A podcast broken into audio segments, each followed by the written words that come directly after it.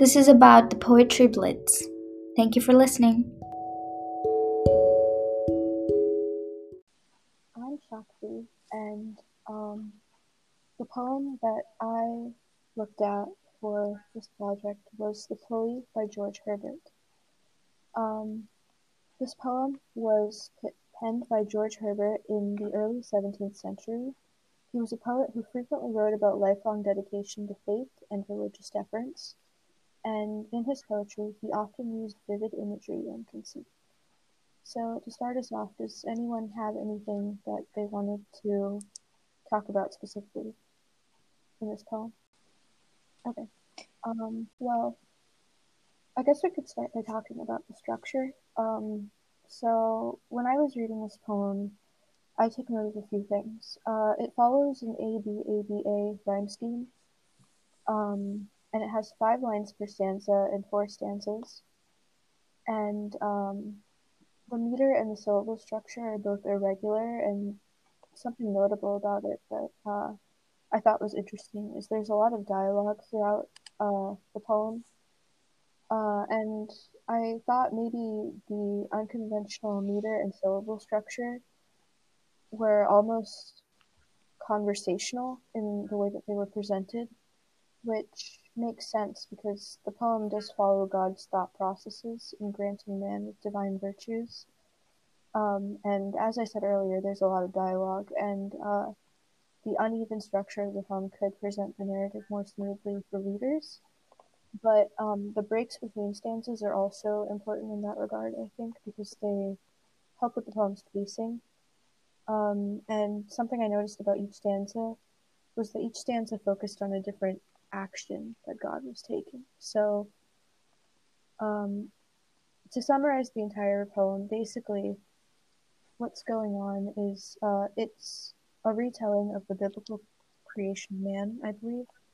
Um, but it uses the conceit of a pulley, but that's not really something you fully understand until you read the entire poem.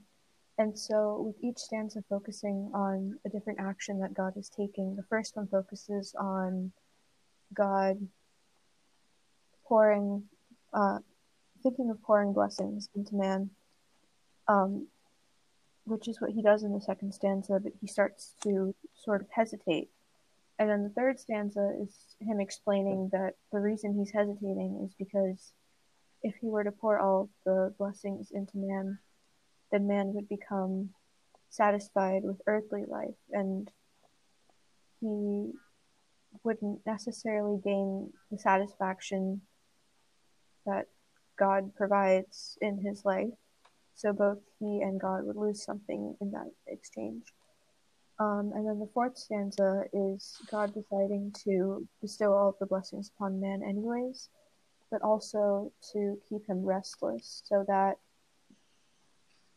even if he um, even if he isn't if he lacks fitness, um, he'll be restless enough to search for a higher degree of satisfaction than life can provide that will eventually lead him back to God, which is similar to a pulley system. And so I think that the um, the way that each stanza is presented and the breaks between stanzas helps to indicate that each stanza is a different action being taken. Is there anything anyone wanted to add? I can uh, elaborate a little bit more on the pulley as well. So, something that I noticed about, um, like I said earlier, there's the conceit of the pulley, and that's not really something that's entirely not- noticeable when you first read the poem until you get to the very end, because um, the whole the, the whole poem, essentially what's going on in the poem is um, God is pouring uh, blessings into man, and the blessings are sort of visualized as these liquid treasures. And by doing that, he's metaphorically making man heavier um, by giving him all of these blessings, and then he's casting him down, but he's also making it he's also making a way for himself to be able to pull man back up to where he started um, by making him restless. So I think that by doing that, he is uh, Herbert is conveying how um, the relationship between God and man is ultimately the highest degree of satisfaction that a person can get from life. And it also sort of characterizes that God having, uh, he says he uh, that God has a glass of blessings standing by, which uh, indicates how much power God has. And I think that also feeds into how both of them, to some extent, depend upon each other, which is why the pulley system works. But it's it's a very complicated relationship because if man wasn't restless, he would he wouldn't go as far as to seek out greater happiness in finding God. That's really interesting. I didn't even notice that in the poem. Yeah, when I was reading the pulley, I had like a very hard time picking out like the conceit because I know it's there, obviously, because of the title, but it was like it was harder to pick out than like what I chose for my poem, um, which was the flea. So that was interesting how you could like dissect that. I think that the language in this poem is uh well not necessarily not necessarily the language, but the syntax is definitely complex and uh, I think that the way it's organized definitely contributes to that. So yeah, the conceit is very hard to pick out because of the way it's presented, but after you notice it, the poem, I feel like the poem gains a lot more meaning. I can see where I can see that. Have you looked at metaphors or things in your poem? Um, I mean, there's not really much to. I mean, other than like the main conceit of the. Well, okay, something I did notice in regards to metaphors. Um, there is the glass of blessings, which is really. Oh no! Wait, there. There's the way that um the blessings are referred to as jewels and things of that nature. Um, and also the fact that they're poured into the man. The man is sort of represented as being a container for the blessings. Um, and I found that interesting because, uh, like I said, the metaphors sort of feed into the greater conceit, but when you first read the poem, that's not really something that you notice because um, the the um, glass of blessings and the imagery and the figurative language that are associated with it are the first thing that are um, that are conveyed by uh, Herbert. So I think that because of the way it's presented, um, the conceit as a whole is a larger metaphor for the relationship between God and man, but um, there's a lot of smaller metaphors that are interspersed throughout it that help make that clear, if that makes sense. Yeah, that does. Okay. Is there anything else anybody Do you wanted to add to that poem? Jocelyn, do you want to talk about your poem next? Yeah, so I chose Flea as my poem, and this one was also um, a metaphysical poem. And I chose this one as my winner because of how well executed the conceit was in it. So I'll talk about the conceit of it because I don't know if you guys have read over it or anything. But um, basically, they used the flea as an analogy and logical reason to justify premarital sex between the speaker and his audience, which is a woman, which she isn't really spoken about during the poem, and I'll get to that later. Um, but basically, the flea is used as like a metaphor for a sexual relationship, and this conceit was really interesting because of the way it was used. Generally speaking, a person would not use an analogy of the mixing of blood in a flea to attempt to get someone to sleep with them. Um, so it was almost like ridiculous and a little bit far fetched in nature. And so the conceit paints the speaker in somewhat of like a juvenile and desperate light. So I thought that the use of this conceit was very important into creating meaning behind the poem as a whole. Um, and one other really important thing that I found in this poem was the structure and organization of it. I found that it was particularly unique because each stanza seemed to serve its like own unique purpose in the speaker's presentation to this woman. When he's trying to convince her to sleep with him.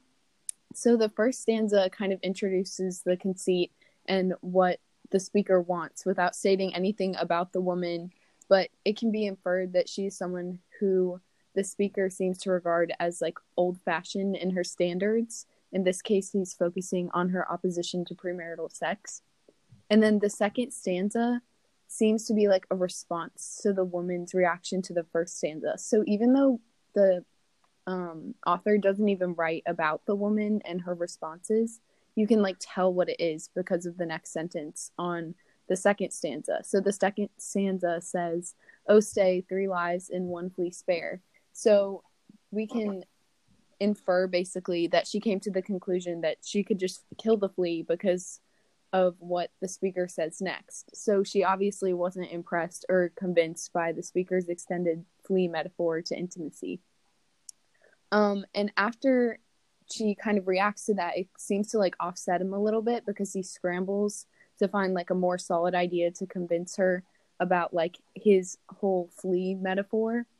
And he says, where we almost nay more than married are, meaning she can't kill the fly because the, fl- the flea, because the flea has bonded them in a way more powerful than marriage. And he even goes as far as to claim that killing the flea is like killing him and herself because they're living within a flea. So obviously, these claims are very radical and seem to be like wildly plucked from the speaker's brain in a desperate attempt to like persuade this woman to do what he wants. And then the final stanza is yet again a response to the actions of the woman, which aren't stated again. Um, and she does end up killing the flea because he talks about her purple nail with the blood of the flea on it. And the speaker doesn't give up after she kills the flea. He just uses kind of a different reason of why she should agree with him. And he uses the justification that since she was able to kill the flea, yielding to him is just as harmless. So I felt that the way these stanzas were organized created like almost a snowballing effect of the buildup and in the ridiculous and radical nature of the claims being made by the speaker. And so it kind of highlighted the desperate and like juvenile attitude of the speaker. And in addition to that, it's the diction that he chooses to use to speak about the flea. Like the connotation of the words are very interesting. He when the woman kills the flea, he talks about sin and sacrilege and blood of innocence, describing the woman's action as cruel and sudden. So, when put into perspective, it's strange to talk about a flea in this manner because it's a flea. Um, but this just further highlights like the almost like desperate nature of him trying to connect two things that are completely unrelated in order to get what he wants from her. So, if we look at the definition of a conceit, I thought that it was executed very well in this poem because it's an elaborate and surprising figure of speech comparing two very dissimilar things. So, when you think about a flea and like intimacy, you don't like those aren't related at all. You would never think of that unless you read this poem first. So I thought that it was a very witty poem and it cleverly tied together two completely different things to make a convincing argument or claim. Yeah, I thought this guy was kind of crazy. Yeah. That is a really interesting idea that fleas are used to lure a woman into having sex with them. Like, yeah, it was a really strange poem. And at first, I was like very weirded out by it, but it was very clever. And if you think about it more as like ridiculous than serious, it's not as like bad or like it doesn't sit with you as weird. Yeah. I can see that. Like it kind of makes me want to Yeah. laugh a little because it's, It's like, like, so ridiculous and out there. yeah.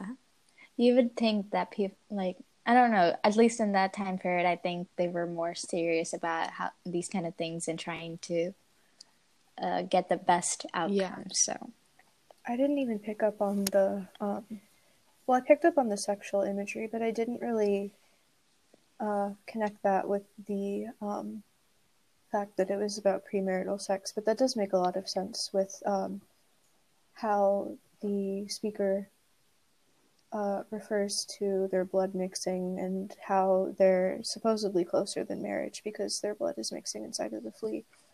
Um, something I noticed, and I'm not really sure if this is uh, significant detail or not, but um, the speaker seems to put a lot of, he seems to put at least some importance on the life of the flea as well. Mm-hmm. Um, like he refers to the three of them rather than himself and uh, the woman he's trying to seduce. So I was wondering, would that perhaps be a metaphor for something? I honestly don't know. I just took it as more of like him completely being like engulfed by this idea that he has to connect like the flea to what he's talking about. So I just took it as him like taking everything to like a whole nother level. That makes sense. Uh, okay. So my poem was The Passionate Shepherd to His Love, written by Christopher Marlowe, published in 1599, which coincidentally was five years after he was killed in a bar fight. Some random knowledge. Um, so I chose this poem to be my winner because of its structure and its use of imagery. I found those to be the most prominent parts of it, which is in a way important to me. Uh, it's six stanzas. Each stanza is like broken off, and in a unique way that creates acceleration throughout the poem. Uh, while reading this, it felt like something said by Romeo to Juliet uh, due to its rhyme scheme, uh, the passion, the passionate tone, and the acceleration, like I said before. Uh, I felt that each stanza had vivid imagery describing the author's surrounding nature to the gifts offered to his love, because throughout he's just describing nature, he's, he's describing a rural, a rural setting, like mountainous fields, uh, and stuff like that, and then he's just describing like extravagant gifts he would give her or him. I don't know what his deal. Um, but the point of view also makes it unique to me because it reads like a letter, which makes it feel like an artifact of the past. Uh, the poem is not addressed to one specific person or a universal theme like many Carpe Diem poems would be. Uh, it's simply just a shepherd to his love. It has no real strings attached, I felt. Uh, the simplicity of the poem, I felt makes it unique. Like I said, it's just very surface level. It's not dwelling on anything spiritual like many Carpe Diem poems. Like most Carpe Diem poems would be like, seize the day or live in the moment. This is just some guy talking to the person he loves over uh, through a letter. Um, it just seems like an ordinary love letter. Uh, it fits into the criteria of a pastoral lyric because it, it idealizes rural life. Like it talks, like I said, it talks about fields and everything you find a shepherd's roaming. It's uh, and that also helps it create a tone of tranquility. Uh, it uses like it has a tone of tranquility and passion. Those two make up the entirety of the poem. Uh, to create that tone of tranquility, it uses peaceful fiction, uh, many words throughout which create either like a sense of peace or something it's not extravagant, but it's like peaceful or it's something you find maybe in a cottage or out in the field. Uh, it, these words contain are, are like some words like melodious, fragrant, coral, amber, May morning, and delight. It's just like flowers and it, it's you'd think of a sunny day in a field with those types of words. Um, and then the tone of passion, like I said, the speed and gravity of his words, like the continual use of love throughout his love, like my love, love, and he just keeps repeating it throughout every stanza. It allows passion to be attributed uh, to the poem. And Christopher Marlowe uh, was an atheist, and finding like in most poems throughout the entire unit, you probably find some allusion to religion or to Christ or any anything like that. But there's none at all in this, any that I could find at least, which I, I found it interesting because that's what makes it really unique from everything else. And then I found one really notable allusion. Uh, he talks about birds singing madrigals in the field Uh, this alludes to the Renaissance and it's music. It's it's a type of music where it's like many, it's from two to eight voices just connecting together to make a melody, uh, which also helps further my idea of the tone of tranquility. And overall, I just found the poem to be the easiest to understand to me, at least. It's nothing like the tiger or the flea. Uh, doesn't really make my brain become obsessful. Uh, found it to be most peaceful uh, as well. I just really enjoyed reading it, and it was very mellow. It's a really interesting analysis. Um, and uh, something that you noted was that um, it's a lyrical poem. I think it's what you said, a pastoral lyrical poem. Um, something that uh, I found when I was looking at the structure of this poem was that it's written in um, iambic tetrameter, I think, which means that it follows uh, one to a meter in syllable weight. And um, I thought that because of that and the AABB rhyme scheme, um, as well as the subject matter, um, I think those are all uh, things that contribute to um, the lyrical qualities of it. It's almost song-like, I think, in a way. Yeah. I think all the Carpe Diem poems were really interesting.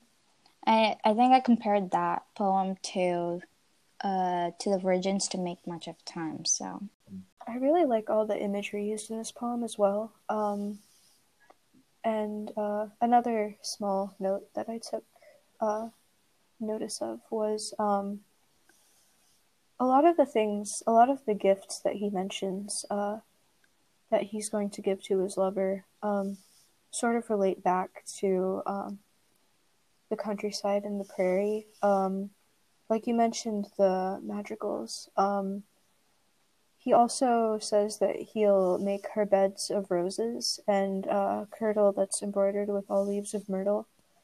Um, and both of those are plants that represent love and romantic connection. And then there's also references to lambs and other shepherds, which indicates some degree of biblical purity, I think. So I think those are all uh, things that he uses to characterize the qualities of life um, in an agrarian setting. And I think he's, by giving those things to his lover physically, he's sort of um, demonstrating the fruitfulness that living alongside him in the prairie will bring. Uh, yeah, it's a it's a pastoral lyric down to its core. That's I think that's the biggest thing to take away from it. Was there anything else you want you guys want to add to that? Uh, for my poem, it was Dulce et Decorum Est, which was written by Wilfred Owens in 1917.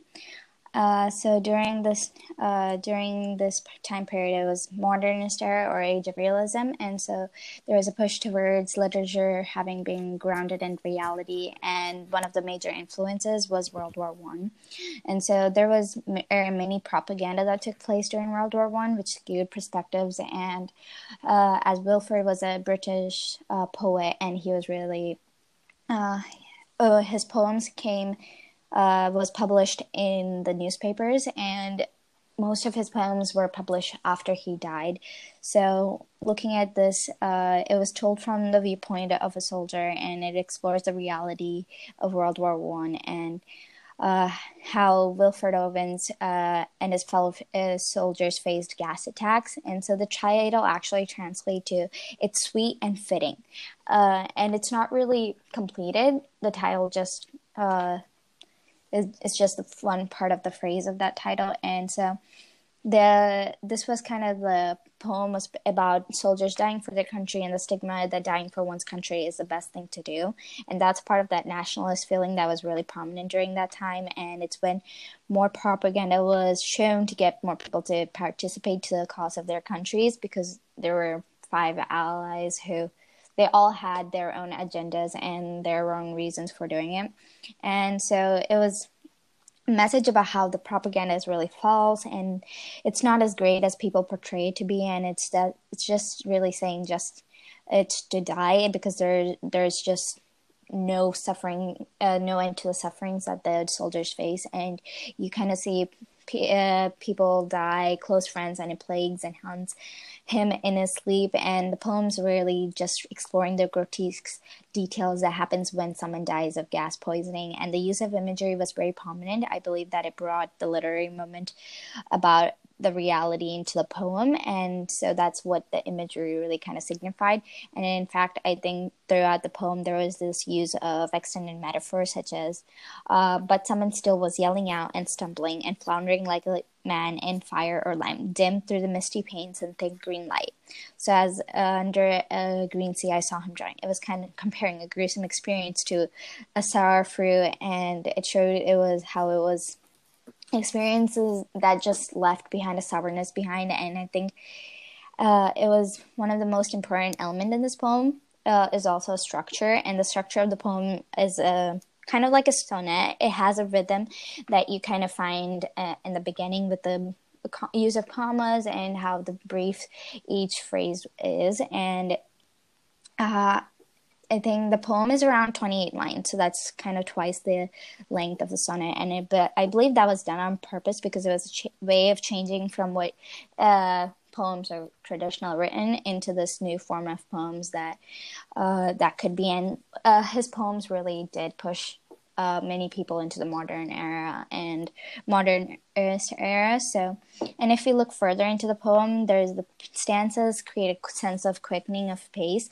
So, from between the first stanza and the second stanza, you can really see how faster the things are getting and how, or the events are really progressing really really quickly and that in that brief moment it's only little bits of things that's really like a crescendo a climax is appearing in stanza two.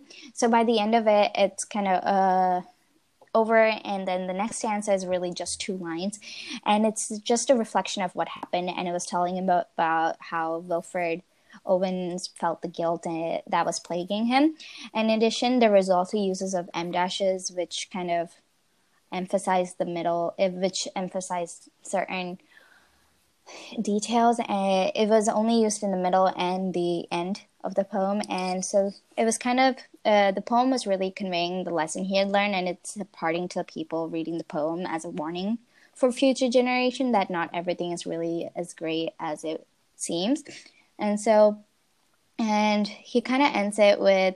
Uh, Dulce et decorum est pro patria mori, which is means it's sweet and fitting to die for your country. So the poem started with one half of this phrase and ended with the whole Latin phrase that was uh, written by uh, Horace. And what's really interesting is that he writes this in the uh, trenches in France during World War One, and so and he just dies one week before the armistice in November 11th. So in reality, his poem kind of was saying how his mentality towards the war and what he felt he was doing and how it in the beginning it was all about being patriotic and now it's just how it's just suffering and there's really nothing really great about dying in those gas fields no honor so did anyone uh, think anything about the poem? Oh god. Well i thought the theme it kind of connects we, when we uh, did those song analysis at the beginning of the semester we talked about born in the usa it connects in a small way to that song i felt. Um, that's just my little that is really interesting. I didn't even realize that That's a really good point. Um, and yeah, I think that uh, the message that it presents about how um, people shouldn't romanticize, especially war. People shouldn't romanticize uh, things that they don't really fully understand. Um, is one that's uh, very relevant to um, just the content of the poem in general, and it's presented very clearly. Um, and I find it interesting that he refers to um, Horace's lines as an old lie because they're not something that can be taken at face value anymore in the context of World War One. Um, and something else that I noticed, uh, Reba, you were talking about the poem structure, and um, I completely agree with all of your points. Um, and something that I noticed is that, uh, like you mentioned, the breaks between the stanzas um, do uh, increase the pace as um, the poem goes on.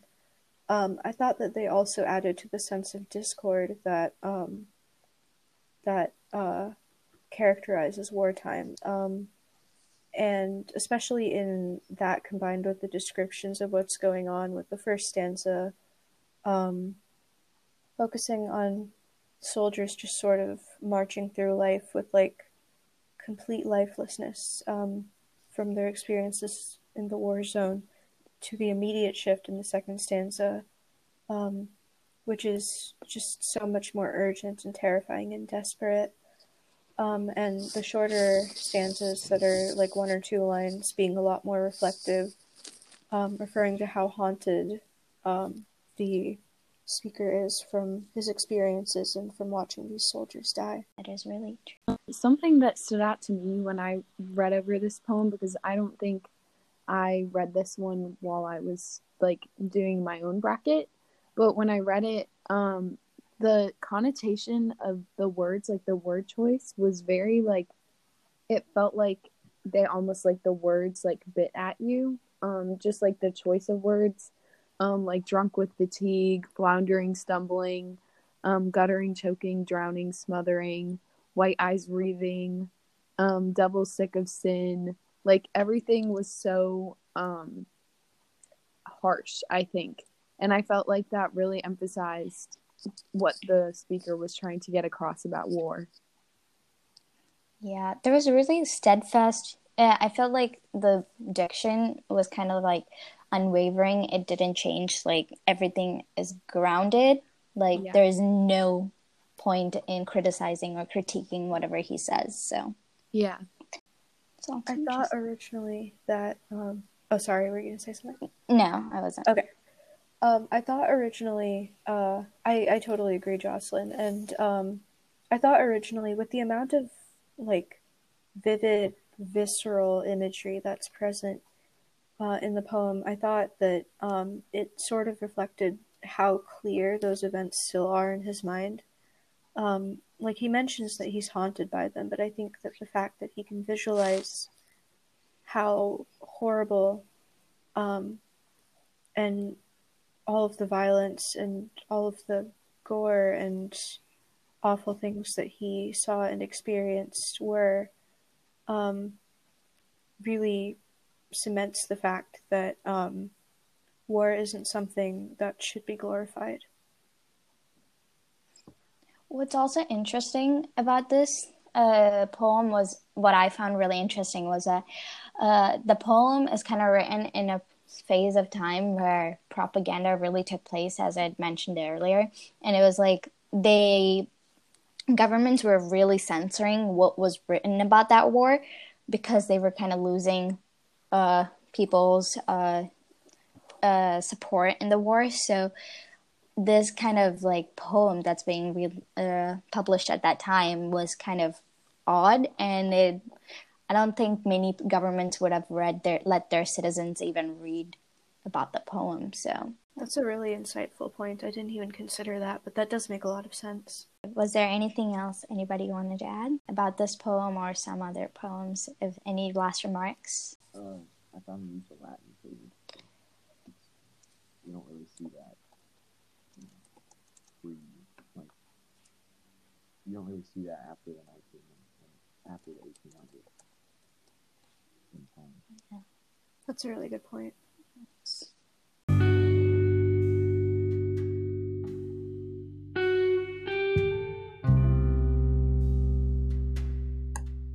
Thank you for listening. I hope you enjoyed.